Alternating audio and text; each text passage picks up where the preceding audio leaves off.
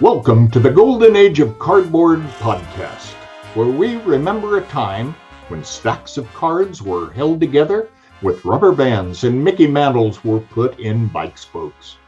We hope you will enjoy and reminisce as you come along with us as we tell stories about the baseball cards from the Golden Age of Baseball.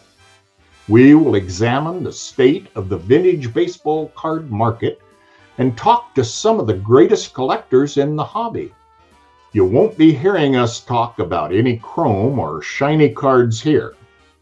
Now, to take you on this retrospective journey, here's your host, direct from the shallow end of the gene pool, my son, Mike Moynihan. Yo, and hello, everybody. Mike Moynihan here. I keep wanting to say baseball collector every time and I can't get over that habit. Not a bad habit to have. Welcome to another episode of the Golden Age of uh, Cardboard podcast. Man, I'm telling you, I should stop this and re-record it, but I'm not going to because it's just funny. As many videos as someone might do or recordings they might do, you still mess up every once in a while. But welcome to the show. You know, it's been a crazy last uh, week for our country, crazy times we're in. It's 2020, just keeps going on. But uh, yeah, we're just going to sit and talk about the hobby a little bit. And I'm really excited about it because I've got one of my best friends in the hobby here to talk to us tonight. Uh, you guys all know him. He's the cardboard oracle, and it's Eric, those back pages. Hey, Eric. Hello, friends. Those back pages here. I hope you're well. I'm glad to be here, Mike. Thanks, man. I'm uh, I am well. Thank you for asking. Excellent. Or hoping that I was well. so what's it like in New York right now? I heard it's uh, Indian summer going on up there.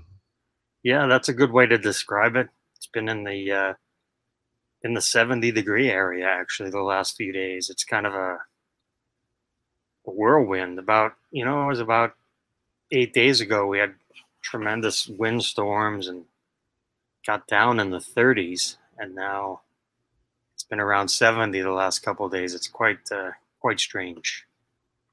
Yeah, but uh, nice though, right? Yeah, yeah. I mean, nice, but you know, probably be back in the 30s next week. You never know. I wonder if I should just do this too. you can if you want. Well, it'll be weird. I'm not even looking at you, so I might as well just talk. This is hey. a podcast, by the way. So, right? That's right. It's a podcast. Yeah. So, people are watching this on YouTube. You can just put your phone down or whatever because you can just listen to this. yeah, there's nothing to see but us old guys. Yeah. Nothing to see here and that's what I want the topic to be tonight, Eric. You and I talked earlier. Um, for people that don't know, Eric and I are just about the same age. Eric's my elder by a couple of years, but we've both been in the hobby 40 plus years. Eric, for sure, I'm coming up on it. And so, through our collective experience, I wanted to talk about and reminisce about times of past.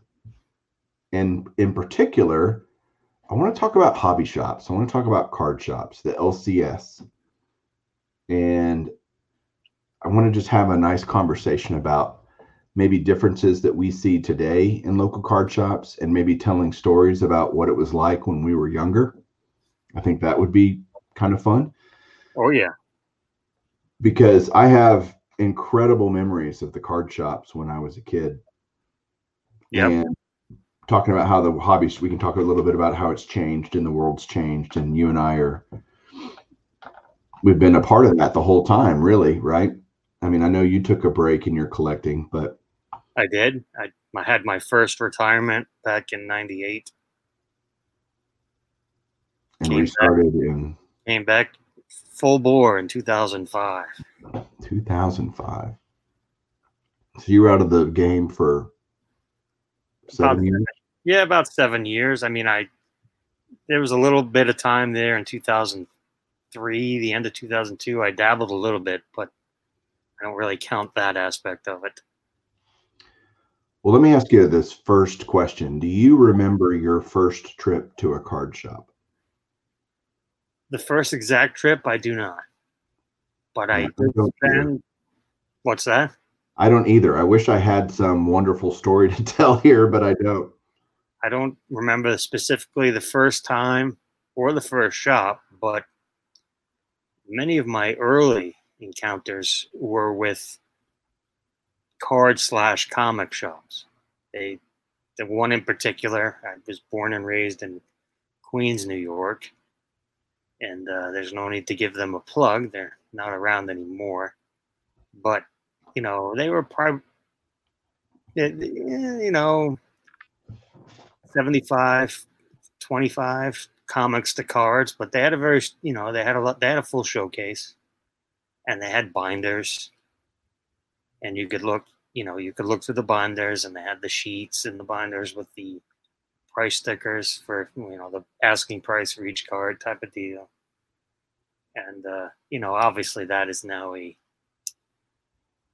a long gone thing. I i mean well i, I guess i can't speak in complete terms, but I believe that you know that's something of the past. You know, you would you would look through an album and you would say, "Oh, I want this card for a quarter," and you would tell the the person working behind the counter, "Hey, I want this one," and they would you know remove it from the sleeve for you, from the sheet, and then start a tab up for you, type of thing. Yeah, my early memories of going to card shops were I only have happy memories of that because it was always a, a special occasion that I would go to a card shop when I was a kid. Okay, yeah, And it, I didn't do the, you know, go to a card shop every week or anything like that. And I, ah, I can remember going and you know there's always i have this idea of what a card shop used to smell like if that sounds makes any sense at all totally makes sense to me. I mean i can if i think about it hard enough i can almost smell the smell of what Oh, a yeah. card shop smells like Yep. and it's i don't know a unique smell i think which is probably weird to be talking. Well, to put it in perspective for the listeners, probably a, a strange brew of cardboard, paper, and nicotine. right Yeah, that's how it was back in the day. and you know it's i remember there's always showcases there's always boxes of cards to thumb through hmm you know singles stuff like that cases with cards that look like they've been there forever Yep. um Remember And- those? Remember those old? Oh man, I was thinking about this today when we were discussing when you had asked me if you know if we could do this episode, and I said absolutely, and I got to thinking. And remember those? um crap, they're not, you know, hard plastics, but without screws. yes They were like a U shape, and you had to pull them apart and put your card inside. oh yeah Yeah, yeah. i think i still have some of those actually Oh, nice. i don't have any cards in them but i think i just have No. blank ones i No. never throw anything away so No, we now we know better than to put cards and that type of thing. For sure. the one inch screw down loose sides and stuff like that. for sure. I remember obviously you were, you mentioned binders. I remember, you know, flipping through binders and you know, the the basic idea of a card show the or card shop, I keep saying show. Maybe I'm excited about this weekend. I get to go to a show in Dallas. Um, Yeah, I'm a bit jelly about that for sure. yeah, a bunch of friends and big show, 400 table show. Nice. Get some footage. Get some footage. We'll definitely get some footage. But you know, flipping through binders, I you know, it's weird. I don't ever go, man, this is I was looking for X or Y or Z. I just knew I wanted cards, Right. you know? Um 100% agree. because back then, back let's see, early this would have been probably my first card shop experiences were early to mid 80s, like 83, 84, 85, that time Yep. frame. Yeah, same for me. and so you had three major card companies: Topps, Donruss, and Fleer. at the time. And Fleer and Donruss were always cheaper than Topps for whatever reason. Well, they were cheaper than Topps, but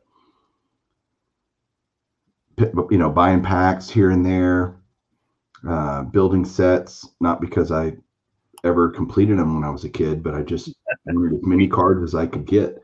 Right, you had to try, right?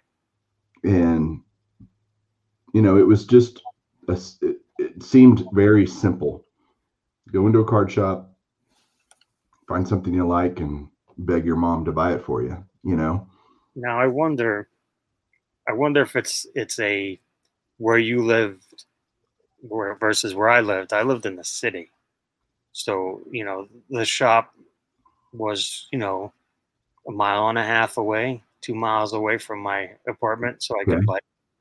Back then, you could ride bikes as a young child without issue. You just had to lock your bikes and no one would steal it. But, uh, you know, I wonder if that has an influence. Like you said, you didn't get to go except for special occasions where all I had to do was get on the bike, and say I'm gonna go. You know, not you know sometimes you're grounded and such, but you know make sure you do your homework, yada yada yada. But it was just a bike ride away, so I, I think that might have had more of an impact. Yeah. I'm not sure, but and before I forget, and some of the some of the listeners probably can relate to this, and it's something that has stuck with me all these years. We're talking, you know, 37, 38 years later. You know, I was your average looking husky 13 year old boy going to the card shop, card slash comic shop. And, you know, I was into both at the time. And I remember going in, you know, if anyone's ever watched The Simpsons, you know comic book guy. That's actually well, that used to actually still is kind of a real thing. And I distinctly remember going like, "Hey, you know what they used to have with the comics on the comic side of the of the shop. They used to have the wall.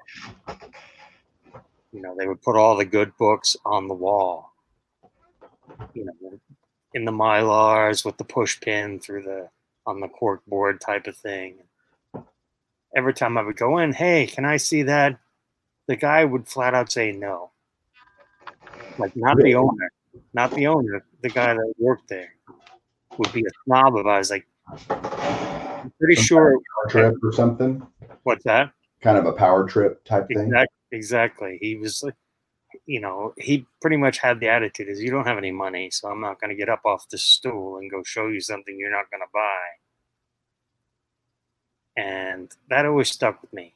Like that's just, you know, that's not fair. You don't know, you don't know what somebody has in their pocket. You know, I could have just come bef- come from my birthday party, and I could have had a pocket full of money. And that applies even to today you know, if you're selling something at a at a show or a shop, you know, don't judge the book by its cover. You don't know what somebody has in their pocket. You don't know what they have, they're willing to spend. So if, if you treat everyone with respect, it's a good thing because, like I said, that has stuck with me all these years later. And actually, when I got back into the comic thing in 2012, I made sure and I went out and I bought those comics that that a hole wouldn't let me even look at. So I bought them so I could say I own them now. It's like a big F you to that guy. Yeah, I remember Sorry always being, and, and, I had yeah. several different shops over the years that, you know, one would shut down, another one would open. And I remember there being several here yes. in Fort Worth. By the late 80s, there were probably several. Yeah. And, yeah. you know, our, and shows were happening. You know, I was going to shows too, but the shop oh, yeah. was kind of where you went to get your basic needs met, right? Right. And buying binders and supplies and pages and stuff yeah. like that. In between shows, right? yeah, right. And I remember I remember one old guy that ran a show, long beard, not unlike you, Eric but he was always super nice. Um, oh. not necessarily like giving me stuff or anything like that. And that I wouldn't that wasn't an expectation either. It was just more of Right.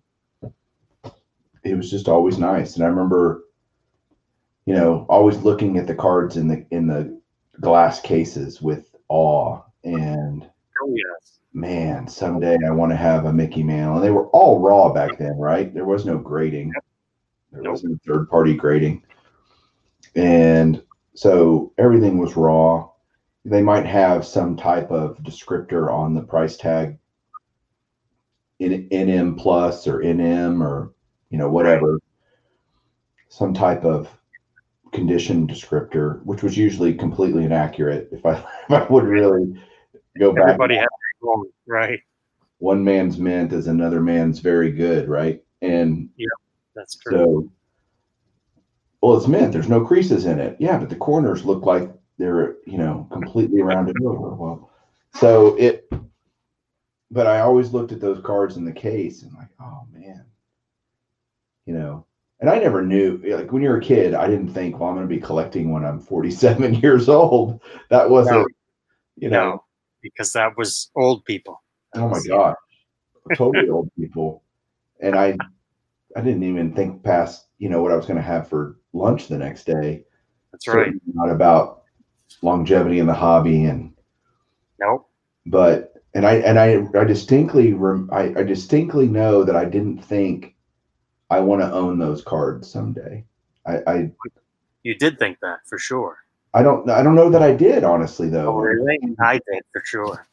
Not that I'd ever own them, I but I wanted to, you know. Well, I wanted to own them in the moment, no oh, doubt, Oh, sure, yeah. no but- doubt. But No money for that. No. Oh, someday I can own those. And and now that I'm an you know an adult, I'm an old man or whatever. But sorry to hear that. Yeah, it's okay. I uh, I'm starting to acquire these cards that I never thought I would own ever, That's right. and that's been happening over the past decade or so, like it has for both of us. Yep.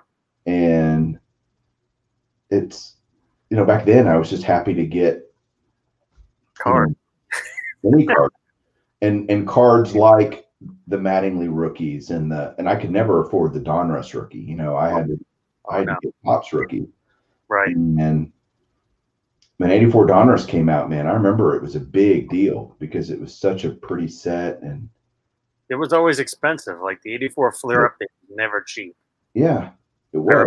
I remember when the 84 Fleer update came out, and it was never cheap. Topps traded was much cheaper than 84. And then we had Upper Deck come in the game in '89. What a game Oh. changer that was, right? Oh, yeah. I was working in a shop then.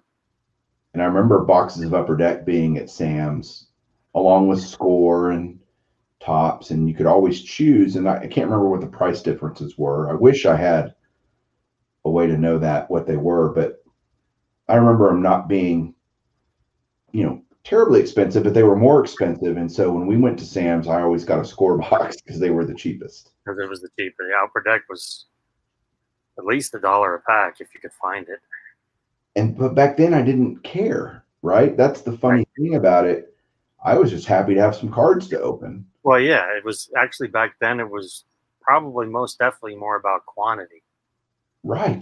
Can get Totally, right? you know full box of score, you know, thirty six packs, fifteen cards per pack. That's glorious right there. There was a time I was collecting Darryl Strawberry, which you'll be happy to know as a Nice. Man. I did know that. Yes, And well, not- everybody may know that out there. But- that's true. So I collected Darryl Strawberry, and back then there was no eBay. There was no, you know, you got cards by going to your shop Right. the. And what what new Darryl Strawberries do you have? I would ask. And so I'm. This is high school for me at this point, and I was. I never owned as a kid the '83 Topps traded Darryl Strawberry. Oh, yeah. expensive. I think back then it was a fifteen or twenty dollar card, which was Yep, which was a Oh. lot. but I remember getting hundreds of 89 upper deck Darryl strawberries. And I thought that quantity mattered. Like, dude, I have 400 of this card now. Like, that's Yeah. easy, which I still have, by the way. Oh. Um, I told you I don't get rid of anything, Right. but I have so much Darryl Strawberry stuff, Eric. It's ridiculous. Nice. And I mean, he was a big deal in the 80s, Darryl oh Strawberry. yes. Oh yes, such a swing. Oh, beautiful swing. Only to be surpassed by Griffey's swing later, but that's okay. They both le- they both hit left-handed, so that's good. Good That's good company though. So you're right. I mean, quantity mattered more than quality. Now, again, I, I wanted the 83 Topps traded card, which was quote unquote quality, uh, but it was unattainable. So I just did the next best thing Right. and got a bunch of all the other junk that I could get. And finding unique cards typically didn't happen at your shop usually, right? Because Because it's mostly focused on local right, local and or uh, super players. yeah, simple, right? Right. Um, and so the oddball stuff you'd have to find at shows. Oh yeah. the weird and wacky stuff, SCD. You know, get it mail order. right? And I remember, God, I can't. For a while, I didn't have a Beckett subscription. You know, Sure. uh, I would just go to the shop and buy a Beckett. Right. In the, back in the mid '80s, Yeah, we all did. and then I finally was able to. Either I paid for it or my mom bought me for Christmas or something a Yeah, Beckett subscription. Nothing. Yeah.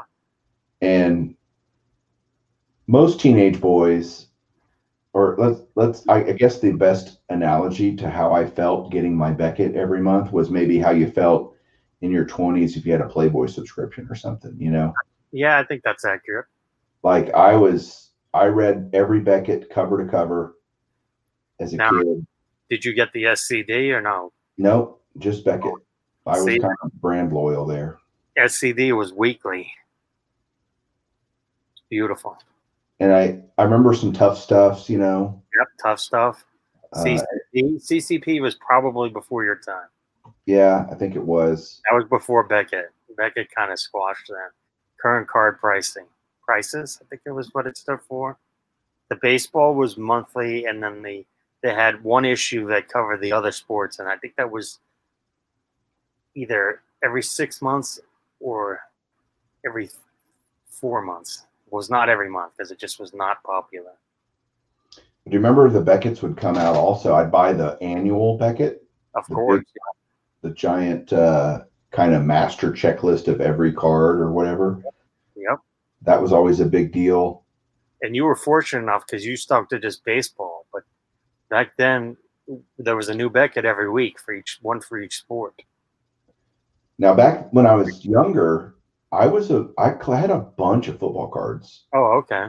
Early to mid '80s football. I was a huge Cowboys fan, still am, Right. sadly today. well, you're not alone. There are a lot of a lot of cowboy fans. And you know, collecting guys like Randy White and Tony Dorsett, and Sure. so I was totally into football cards too. Baseball, way more, no doubt. Oh, but I wasn't oblivious to that. Now, basketball, I never got into as a kid, but it didn't really start until, I mean, the real first basketball set was it of my era was kind of that 86, 87 Fleer set, right? Oh yeah. But even then, I wasn't into it as much. I mean, I love the Mavericks. I wa- I was a basketball fan. I just didn't collect. Right. The cards were not very popular even in '86. I was buying '86 Fleer packs, and you kind of had to do it on the hush hush. You know, you didn't really you didn't really say, "Hey, I'm buying these basketball cards," because it just was not popular. And then, you know, in the 90s, it's funny as I think through my card journey, my card career, so to speak. I remember when I was at the Air Force Academy in Colorado Springs, going to shops there. And oh, yeah. There were like, I think there were two different shops. One of them was just super good. And they seemed to always have stuff I wanted. And, and for my for my Dar- growing Darryl Strawberry collection, when I started collecting in the early '90s, I started collecting Juan Gonzalez because he was a Oh. Ranger. Yeah. Uh, a couple home run titles. Like, oh, this guy is like insanely good. And uh, I agree with that. He would have tons of Juan Gonzalez stuff. I'm like, golly, I'm in Colorado and I could pick this stuff up. And my budget was very limited because I was in college and broke, like most Right. of it during that time of our lives. Right. So it was very particular, very. Uh, but what's funny is the card shops weren't that different. There were more products in the wall because you start getting into Leaf and Ultra, and right As, as yeah, when they went to the '90s, yeah. Yeah, you start seeing more and more products come out. Yep. I remember opening boxes of Ultra in '92 and thinking it was the prettiest set I'd ever seen. It was at the time. and collecting that whole set did that whole set as a kid or i wasn't a kid then i guess i was 19. 19 20 getting close to that and so but the shops just stayed the same it was in terms of just kind of this there's all this old like you'd see old pennants at a shop or old jerseys and stuff that just Right. seemed to stay there for years and not change And I'm sure some of the people listening have some of those shops that are still like that today. Right. and that's kind of what I want to talk about next is what would you say you see differences between shops today that you might go into and shops that were back in the 80s and maybe early 90s? Well, differences or similarities? I guess by describing the differences, you'll also talk about the similarities. So how about both? All right. Well, the similarities, there's still that curmudgeon comic book guy type of person at this point, usually owning owning the shop because they usually don't have employees. Um, these shops, there are them. I mean, not all of them, but these shops tend to, you know, they don't really pay attention to you when you walk in. They're not the cleanliest places to shop. Um, they are known to find some some gold mines from time to time because they tend not to keep up on the internet too much, and like they're not really, you know. I guess if you could, you wanted to put a stereotype on it, you could say they're like they're the type of shop that looks everything up in the Beckett itself. Like, oh, you know, how much is this thing go? Oh, let me look it up, and then they whip out the price guide. So either it's going to be way overpriced or way underpriced Right. on the card, you know, the player and whatnot. And then on the other end of the spectrum, you have the shop that's, you know, on the ball. You know, they're they're moved into the internet age. They're, you know, they're probably active on eBay. You know, they have it. They tend to have staff actually. Um, they tend to be more friendly when you walk in. You know, they not afraid to make eye contact, ask you how you're doing. Actually, pe- seem pleased that you're actually there. They tend to have more of a like singles presence, actually. Like like uh, not that the other shops wouldn't have singles, but the other shops would have outdated singles. Yeah. yeah, that's like the I think that's the basic difference. I mean, anyone who's done this for a while has the stereotypical, you know, old curmudgeon type of uh, card shop owner that's been there a long time. Some say too long.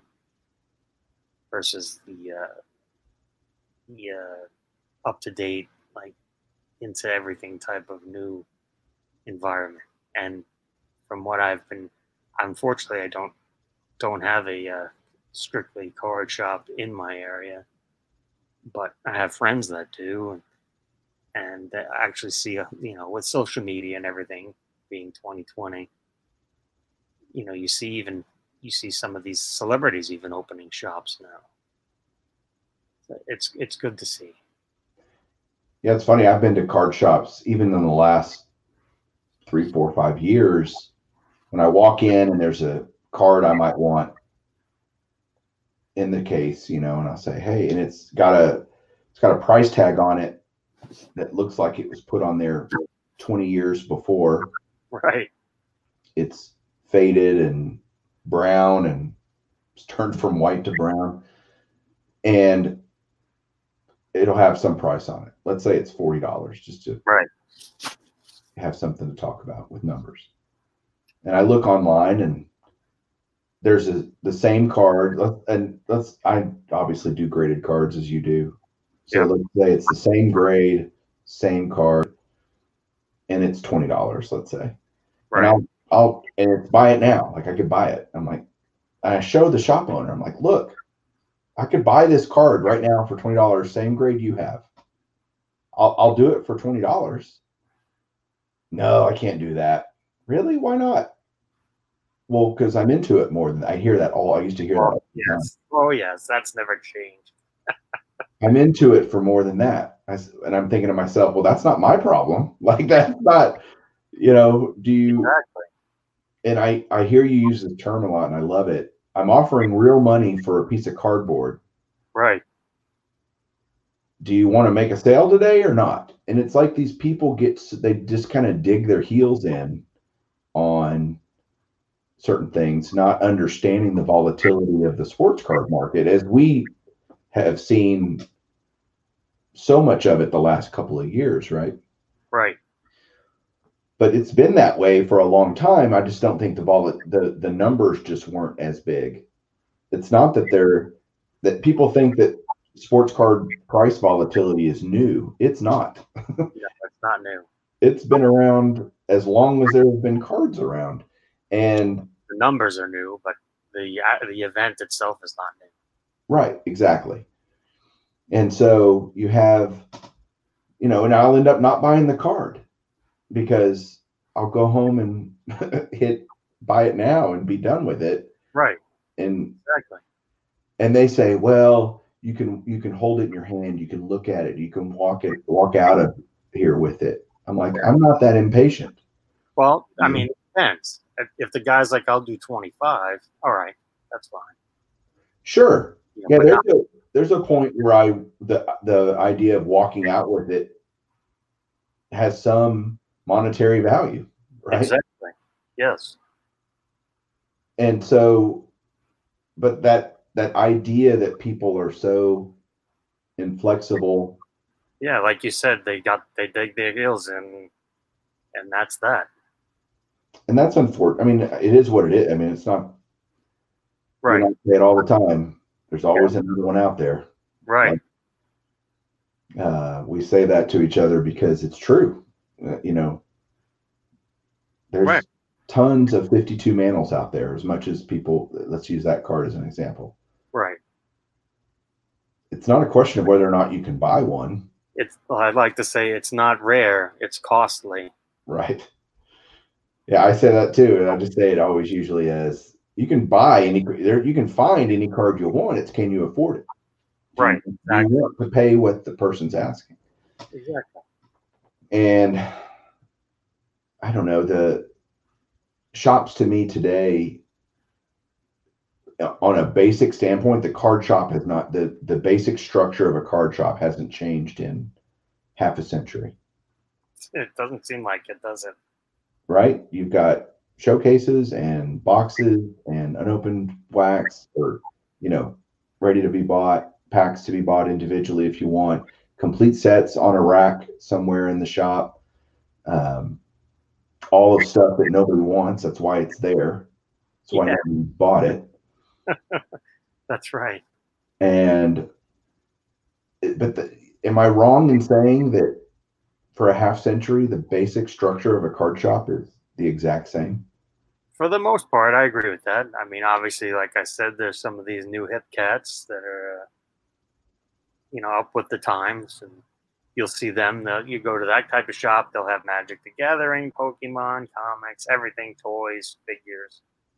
You know, they they're you know they're keeping up with the times. I mean, they they are familiar with social media. They're familiar with what's hot right now because hey, at the end of the day, that's their job is to sell stuff. So, you know, if you have an opportunity to sell stuff, you, be foolish not to.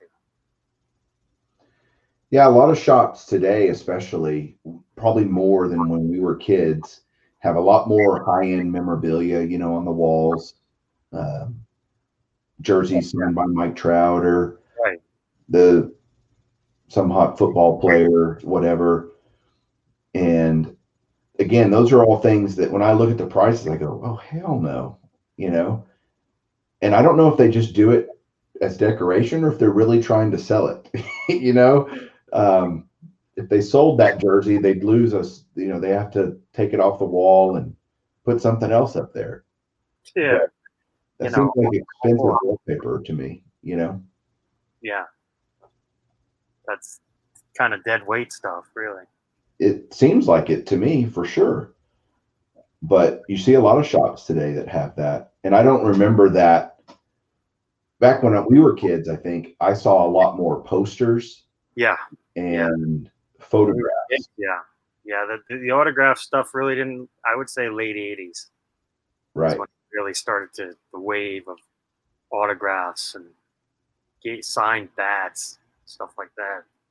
Baseballs, obviously. Yeah, the mem was a lot different. It was just remember all the old Sports Illustrated posters with the white Yeah. Oh, yeah. Oh, I I used to have loved those. time for that. Loved them. Had them all over my Buddy Bell and Danny White and Nice. you know people like that that most people listening to this probably have never even heard of those guys. But yeah, you never know.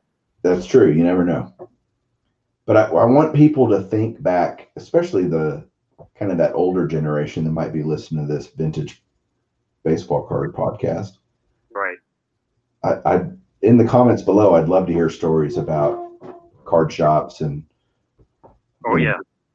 it's but that that memory of walking in and what are you going to find and what are you going to get it exists today just as much as it did when I was 12 you know Yes, I agree with that totally. It's, you know, and the same thing kind of applies to shows as well. For sure I mean, we all had our own whatever budget it may have been. And I always divvied up my budget between wax and singles. Like I always had to leave the show with some open, some wax to open. I know, I know. Hard to believe, but back Right. then, back then I had no problem opening packs. And then singles I wanted to buy. what do you think it is that's the joy of that hunt what do you what do you think is that I don't know why do we love it so much I, I think honestly, I think it's a gene. I think we're born with it. I think we're born collectors. I I don't think you can force anyone to be a collector. And, and you know, over when I was a young young when I was a young man, a teenager, I I tried to get a couple of my friends to uh, hey, you should collect. Never never clicked with them. I still know them to this day, but they don't have any interest. I mean, they, they, you know, they give you the, the, when I show them cards, they give you the, you know, the nod and the smile. Know, oh, that's great. But they're really not that uninterested. But I think for us, it, it's a gene. It's, it's something, and I've said this many times that, you know, if we're not collecting cards, we're collecting comics, we're collecting uh, precious metals, we're collecting bottle caps, we're collecting coins, something. You know, Yeah. it, it's it's it's just, if you do this, if you're collecting long enough, you go through a lot of phases, and then you kind of migrate back to your, your favorite. Like I know a lot of guys right now that are very fed up with you know what we like to call hashtag 2020 with everything with wax prices with single prices with uh, you know seeing the retail gobbled up even before it hits the shelf type of thing. Uh, hobby wax out of control. So there's a lot of there's a lot of guys our age that have been doing this a long time that are extremely frustrated by this. But you know this like everything will pass You know, you just said something earlier that sparked a memory for me. And I want to tell this story because I had lunch with my dad today nice and he gave me that gene. Uh, because you said it's it's genetic. Yep. And I don't know that that's not true because my dad is a huge collector and he collects. He happens to collect tools, and Yeah. he uses them. He uses all the antique tools that he has, and he makes beautiful things like the Beast and Like the beast, yeah. furniture and all sorts of stuff. He's incredibly talented. I mean, on a whole nother level of amazing. Yep. But that collector gene, I didn't inherit his creativity and his uh, craftsmanship and all of that, but I did inherit this collector gene and and his, you know, receding hairline. I, re- I inherited that too. But what I remember as a kid, we would go to flea markets, and there were there were weekly flea markets, and there were bigger ones, you know, once a month. And my dad would drag me around these flea markets, and similar to today, it's mostly junk, right? It's Right. mostly crap. But I would walk around. All, all I was looking for, Or baseball cards, sports cards. And God, I used to, and I would then beg my dad, and we weren't of me, you know, we were a normal middle class family, but things were, you know, there were three kids and yep. my mom Yeah. worked at home. And so it wasn't like there was just money falling out of my dad's pockets as he walked down the aisles. And so for me to ask, for him to say yes, I knew was a big deal. Uh-huh. to buy cards. And you know the flea markets i remember finding you know there'd be the the weird you know you'd, uh, some table with all sorts of just other junk and then a back a box of 83 donruss or something you know. And, and packs were 50 cents or whatever they were a quarter whatever they were back then. Uh yeah oh dad can i get two packs for a dollar you know or whatever and more often than not, he said yes, you know, especially if I was being, I had to be good, right? You got to Right. be good, Right. stay close, you know, don't get lost, all that kind of stuff. But I was always hunting for cards at flea markets. And I hope somebody has some memories like that, similar to that, Oh yeah. and can relate to that story. Um, not often would we, I, I guess sometimes you'd walk around and there'd be literally a, a guy set up like at a card show, just in a flea market, you know, with cards. Yep. Um, it wasn't often. There might be one table like that out of several hundred at a flea market. And he probably cleaned up on the tools. Oh, my dad! I and guess who was his porter? You. Me, me and my brother. We got to carry lug all this crap around for my dad. Um, That's the that was the fee for the the cards. and I learned from him the art of negotiation. Oh yeah. which is you never settle for the and i this is all truisms for me today uh you don't settle on the sticker price everything can be bar- bartered and bargained and haggled Yep. and like if you pay the sticker price then you're the sucker that's, how, that's what he would always tell me and show me in the way that he would just walk away and i would see just like in card shows i remember yeah, I'm really going kind of all over the place, but these memories are just flooding in. Yep. I remember in 2014 when I went to the National in Cleveland and saw you for the first time, by the way. That's right. but we didn't know each other then. We did not know each other then, but I remember seeing you and going, that's those back pages. That's him. and uh, my wife was with me, Julie, and she's like, so? And I'm like, you don't understand.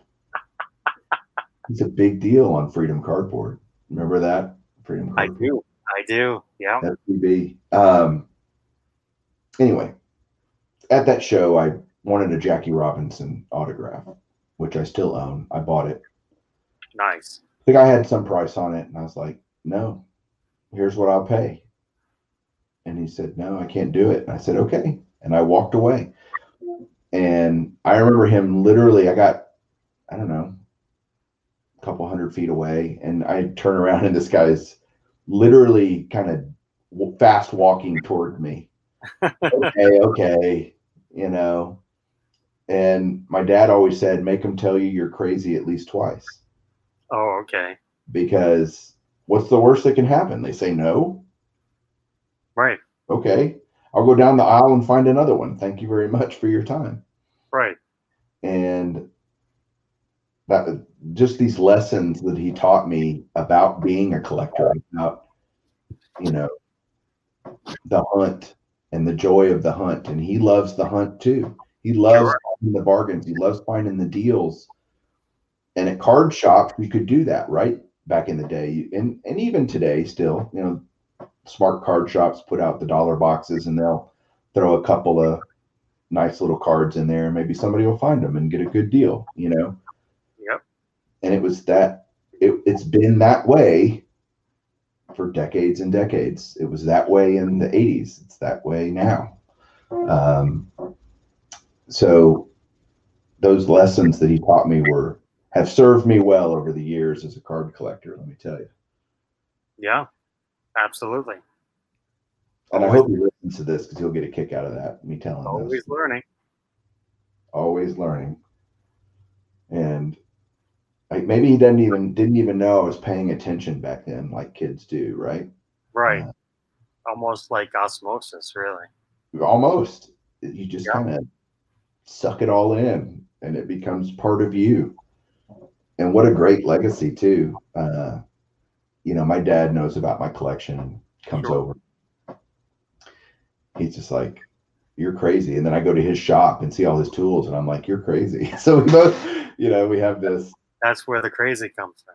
Yeah. that's where the, yeah thanks dad for giving me the crazy you gave me that crazy and Now, have you ever had anyone say to you in relation to cards, like, how do you know so much? Yeah. Um, Yeah. Especially people that aren't into cards. Oh, that's true. Yeah. It's just, you know, I was joking about osmosis, but, you know, it's just, that's part of it, in my opinion. It's being around it, thinking about it, interacting in it. And it's just, you know, like I, and I always say, you know, share your knowledge, you know, keep learning and always learning and all that stuff because it's, it's stuff that I believe in. I, it's, you know, it's just something that you, you, you just want to keep, you know, we all like to look backwards on, you know, the history of, of whatever it may be, but we're at the same time, we're marching forward. You know, we just, I try, honestly, I try every day to learn something new. Have you learned anything on this podcast? I did. Oh, really? Please enlighten me with what you're, Now I have to you're taking remember what it was. I have to remember what it was that I learned. That I like Buddy Bell. No, that I knew. that uh, you know you used to go to the flea markets with your Mhm. dad when he would go hunting tools. I knew your dad was a tool collector, but it was nice to hear the hear the story. Yeah. hunting tools when you were a young boy. You know, it's funny. Hopefully, people that listen to this are hearing two guys that, and it's good this is at the end of the podcast because only the diehards will be listening at this point. yeah, I know that feeling. but what's really cool, Eric, is you and I have been friends now for years. Yep. Uh, eh, but we come from two, we're in two completely different parts of the country. We live, we came, we were both brought up very differently. You in a very urban environment, me in a in a city, but not not the same as you. Right. Um, we have different family backgrounds. We have different educational backgrounds, um, work history background, all sorts of education, you name it. Yep. And yet, we are, you and I are like brothers, right? Yeah. And we have this common connection of cardboard where we can sit here and talk for 50 minutes and it feels like five. Right. And I hope people just hear that brotherhood. I hope people hear when Eric and I talk to each other that it's just two buddies just talking and sharing stories. And that's how you learn. That's how you That's a good point. you know, you you're open minded. You guy, you and you and I have different political beliefs. We have different everything. Like we're we are different people in Right. so many ways that society would look at us and go, "Y'all shouldn't be friends. Y'all don't have anything in common." Yes, we do. Au contraire.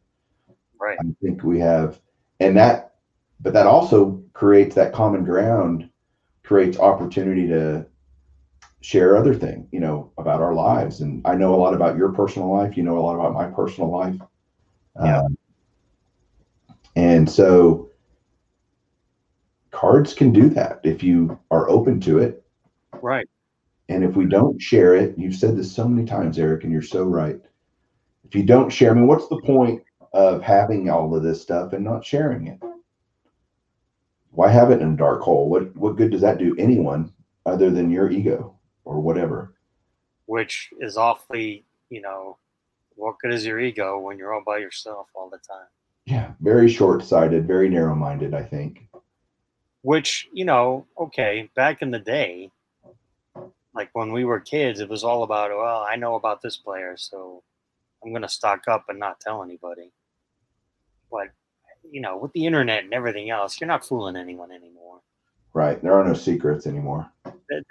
You know, you just, the best case scenario is you try to get ahead of some, you know, try to get ahead of a wave if that's your thing, and then capitalize when the wave hits. But, you know, it's, and like you had just said, this community is all about the friendship. It's I cannot stress that enough. People that are listening that have not been to the national, there's no way to describe the national to someone who's never been. And then you and I both know people that attended last year for the first time, and they've they're not necessarily their mentality has changed, but they see things differently now. At least that's that's you know my belief and my findings as Couldn't far as agree more. Totally agree with you. Yeah. And that's just what this hobby can do. If you again, you got to be open to it, right? And you got to understand you're not going to get along with everybody too. I was just about to say that. Yep, You know, there's no and that's okay. It's like it's real. totally- Not totally. everybody along. It's just that's how that's the way the world works. You know, Well, let me tell you that I, I am a blessed man because you and I get along, and I'm honored to be your friend. Well, Um, likewise, brother. That you know that street runs both ways. can you believe we've been talking almost an hour just BSing here? It never, it never does seem that. It never. You know, doing these with anybody, it just never. And you know, and you and like like you had mentioned, you and I talk a lot. You know, not being recorded, and it doesn't. You know, it does not feel like, oh wow, an hour's gone by. Well, When for you gotta- people that don't know, when Eric and I talk privately, it's just like this. it's not. Yeah, I pretty mean, there might much. be a little more personal details that we're not Right. sharing here, but Some it's not that some spicy language on occasion, but yeah, that's for sure.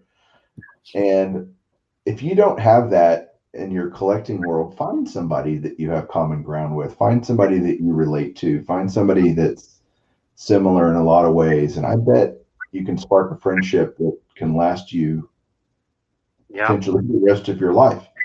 And you, you could spark that up at the card show, at the card shop, even the card show, especially the national. I know I keep going back to the national, but you know, when you're in the national, at the national, you're in the big room with twenty thousand other collectors.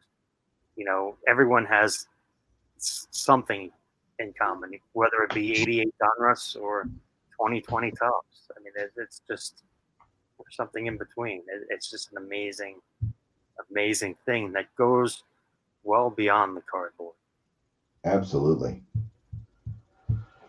Well, man, I think we'll let everybody, you know, get on with their day if they're done Yeah, listening. probably a good idea.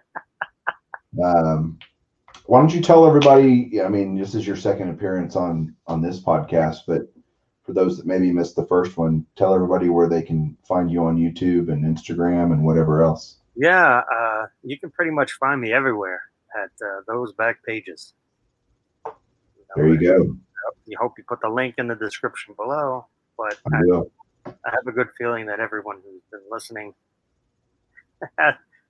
has an idea who I am. But in the podcast world, right?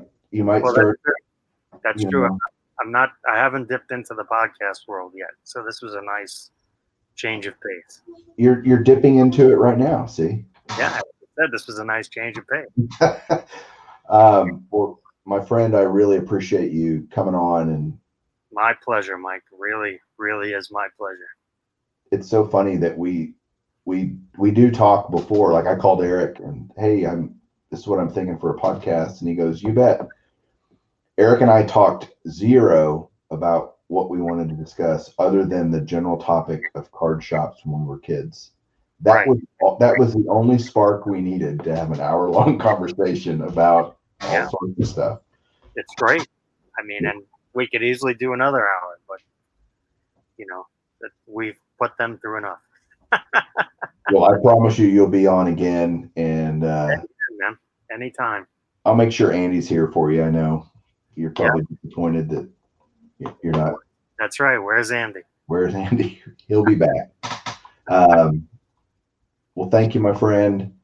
Everyone out there that's listening, thanks again for just supporting this podcast.